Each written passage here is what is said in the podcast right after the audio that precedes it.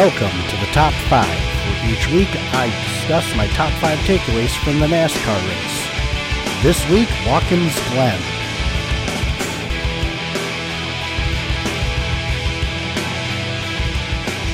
Hello and welcome to the Top 5. I'm your host, Conor. Thanks so much for tuning in. This is a quick 15 20 minute podcast to break down my thoughts from each week's race. This week we'll be discussing Watkins Glen.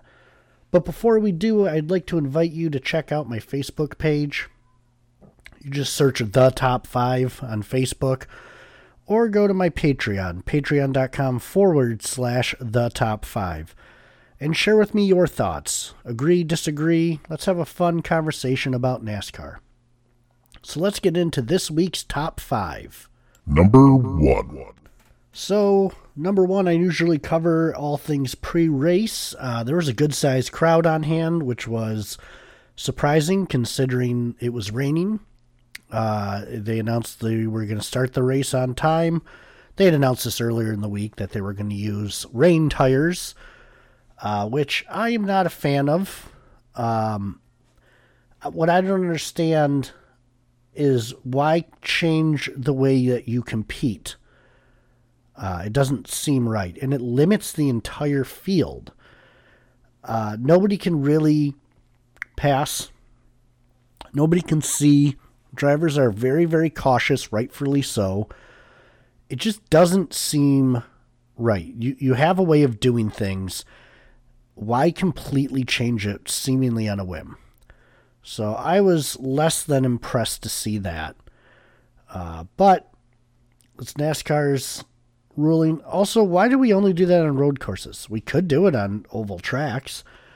Uh, we don't because it changes the competition, which is frustrating. Um, I don't think the teams like it either. It really uh, limits their ability and it completely changes the strategy uh, going into the race. I get that Watkins Glen is a massive track and drying it would take time, uh, but 14 laps in, the, the, track was dry. So that brings me on to my next point, uh, getting into the actual racing itself. Number two. So the green flag flag dropped, and it was basically a spin fest. I wonder why. Probably because the track was soaking wet. Uh, also, they did single file restart or single file start uh, and restarts on the wet track. Now, I understand that you can't have double file restarts, but single file restarts are dumb. It's just senseless.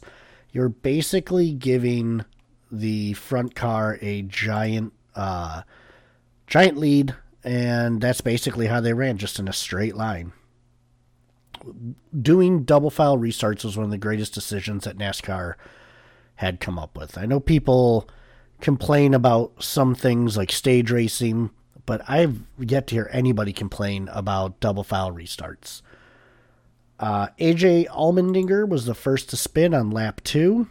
Uh, he Cindric uh, slid into him, pushed him off the track. There was no caution. Uh, bad break for him. Uh, and then there was just a bunch of uh, sliding and locking up tires and just no real competition.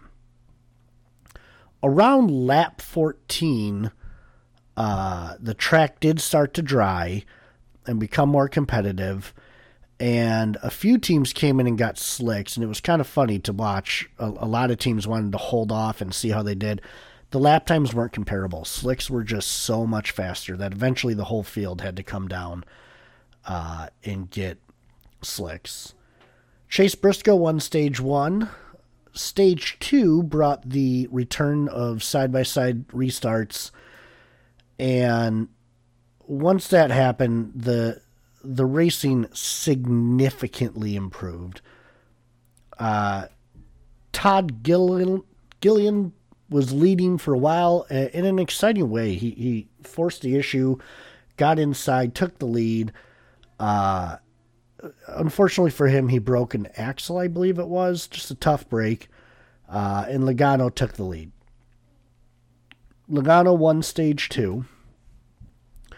I think that stage two was the best stage I've seen in any race so far this season, uh, especially after the stinker that was stage one. It was side by side racing throughout the entire field.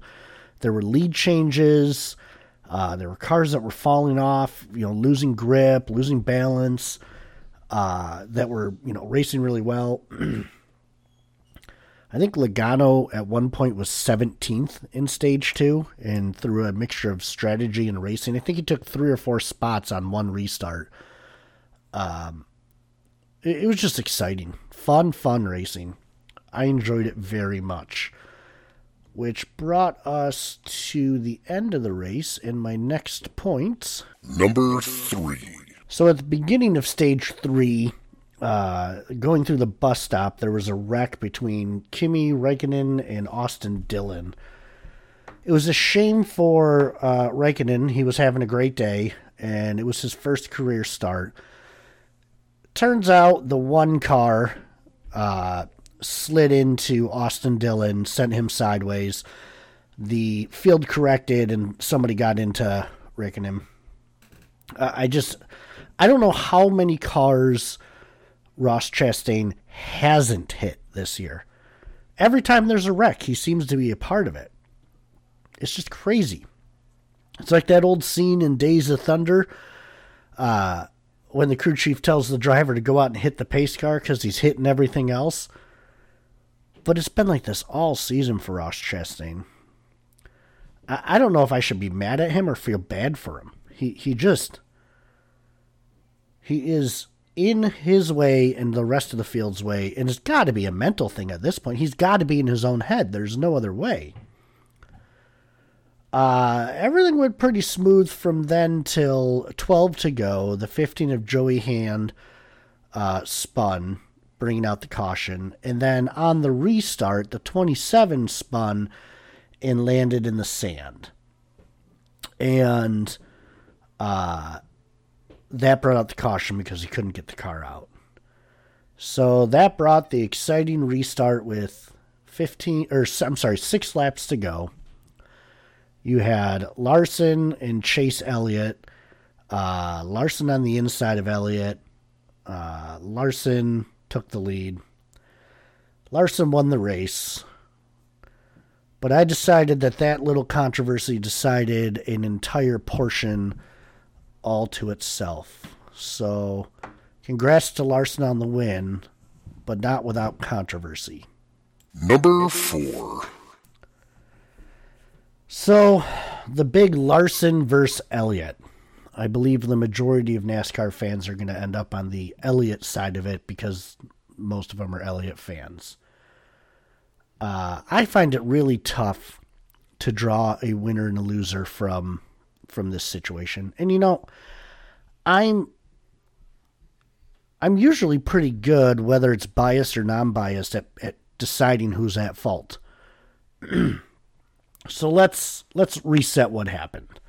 For those of you who don't know, Larson was on the inside of Elliott, going into the tight turn one, locked up, slid up into Elliott, forcing Elliott up the track, and um, I believe Elliott finished. Or no, he did finish second, maybe third. Uh, but Elliott had the best car all day, and was starting with his teammate on his inside. And I don't think he expected to be raced that way from a teammate, especially a teammate with multiple wins that's already locked into the playoffs. So it's kind of tough though. Had Larson not taken the corner the way that he did, he would have been passed by the car behind him. And it's also difficult because Larson locked up his brakes. And it's there's nothing he could do. His two options were wreck Elliott or slide into him. It's unfortunate. And I hate to defend Larson, and I understand Elliott's frustration. Uh, and like I said, Elliott had the best car all day. He had ran up front. Larson had a great day too, but I thought Elliott was the car to beat. These things happen, though. You lose races at the end of the race. It's just not common that you see a, a teammate um, being the one that sort of takes you out. Although he didn't take him out, he just took him out of took him out of the win. I thought it was very smart the way that both drivers handled uh, their post post race press conferences. I thought they were classy and um, it, it, it was they both basically said we're going to handle this in business. And they have meetings competition meetings every week. Obviously this one was a little different than most. I think larson came out of it later in the week and said after much discussion he should have done things differently. I agree. Um, what I would like to have seen is Logano run through both of them and get the win, but you know I can't always have my way. I doubt there will be any retaliation. Maybe if those two are side by side in the future, it will be, uh, you know, less less give more take by Elliott after what happened. It'll be interesting to see.